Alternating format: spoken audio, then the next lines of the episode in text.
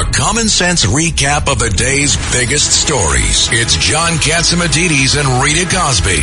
Cats and Cosby on 77 WABC. Steve Moore is not available. Let's go to Steve Kates. Yeah, in fact, let's go to Steve Kates. Yep, we've got Dr. Okay. Yeah, in fact, by the way, big Let's story too, John, too, because uh, Dr. Sky, uh, we want to ask you the other huge story today, of course, is on the sub.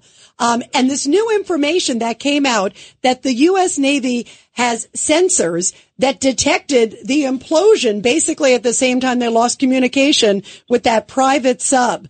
Uh, what do you know? I guess they've had them in place for decades since World War II. Absolutely. Good evening, Rita, and good evening, John, and everyone there in studio, and everybody listening to the amazing show here. Worldwide. We, we, we are streaming Absolutely. worldwide. Well, here we go, Rita. This is interesting. I think one of the answers here, people were concerned. Why are we not hearing about this, about this, you know, implosion of this particular craft, you know, the Ocean Gate Titan, when apparently the Navy says, or at least they're trying to tell us, that they did have some sort of a signal coming down from the ocean. But the problematic thing here is, I think they were very cautious because these are probably some of the most secret of America's technologies in submarine warfare. Now, I know that doesn't sound like a good answer. We, we, need, we need to know the truth. But unfortunately, with this small, tiny object, it's amazing if they even did detect anything. Remember, it's only 22 feet in length, and they're covering a 14,000 square mile area of ocean. But it's so tragic, as we all know. But I wanted to describe this in a little more detail from both the astronomy side. And again, I'm not an oceanographer, but here's what we know about what we think about under the ocean.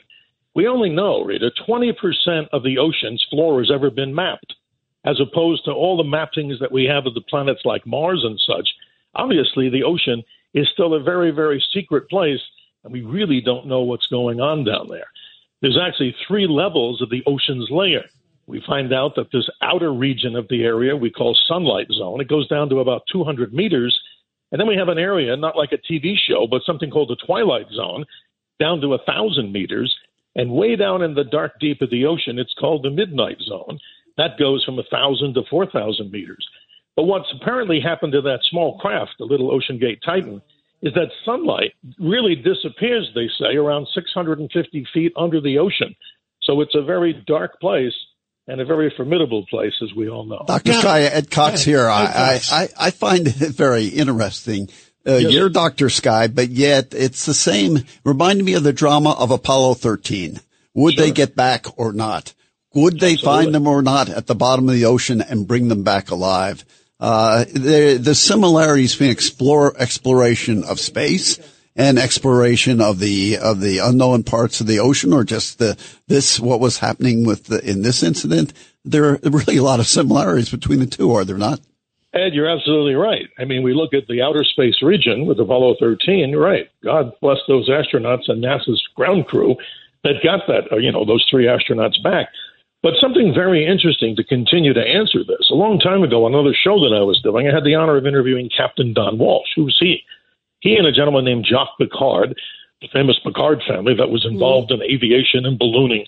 They went down, get a load of this, on January 23rd, 1960. Many people may not know this. In this device called a bathyscaphe. It's actually this double pressure hull type of submarine, if you want to call it. And they went down into the deepest part of the ocean, the Mariana Trench, 35,800 feet into the ocean. And what's interesting, James Cameron did this in the Deep Sea Challenger back in 2012. But the point is, even at the depth of what we find this particular, you know, Titanic relic, we're talking about pressures on the outside of that little craft, the little Ocean Gate Titan, at about 6,500 psi, 15,000 psi for a craft to go down in the Mariana Trench. The ocean is still a very formidable place, as we all know. You know, I want to ask you, uh, Dr. Sky, too, about like the whole issue with, and I know this isn't your area, but sort of like the whole expertise too, because how dangerous is it to go down? I mean, you're an adventurer, uh, you know, uh, but Sure. to, to go down into the ocean. Now we're hearing these stories that like, uh, the guy was trying to sell the tickets at half price, saying it's safer than crossing. We're hearing all these allegations that like even whistleblowers within the company were upset saying Yes. it wasn't ready to go. I mean, shouldn't there be more regulation? I, I mean, uh, these, uh, these precious lives, it's heartbreaking. Rita, you're spot on. And a backstory on the Titan here, the Ocean Gate Titan, is that it was not certified by U.S. regulations. So how did they get away with this? They actually did this dive in international waters. So there needs to be some sort of regulation on this. I mean, there are many people. There was a whistleblower, I think, or somebody fired from the company. I don't know all the details, but the person actually stated very emphatically to the entire board that that craft or others like it were not really suitable to do the deep dive, and they were told to clear out their desk in 10 minutes' time. But it's so fascinating to talk about this because the actual craft, the other craft that I talked about with Captain Don Walsh, that to me is a momentous time in oceanography.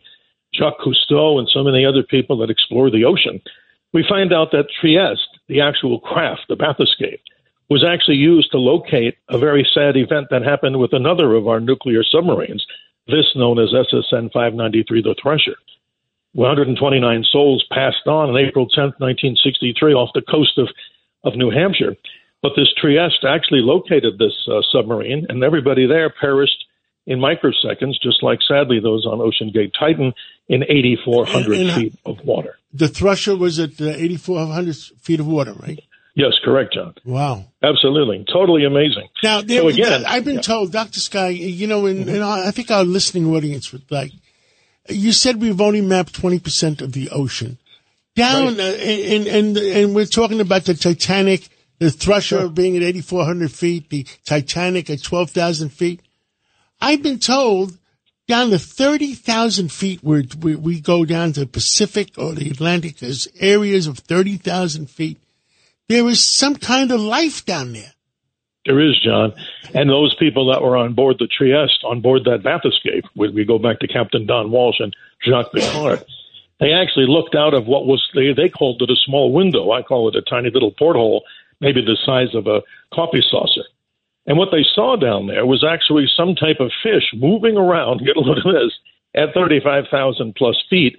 Those creatures exist. And even more bizarre, if you go back to James Cameron in the movie, Well, the Abyss, we see all of these beautiful recollections of fish that glow in the dark. So there's a whole colony and a whole species of fish that actually glow by what they call photoluminescence down there. But it's so incredible, John. There is life at that bottom. And that, of course, goes way down. And the pressures, as we mentioned before, imagine life surviving and, at and we haven't, wow. and, we haven't even begun to explore the ocean floor or know about life down there.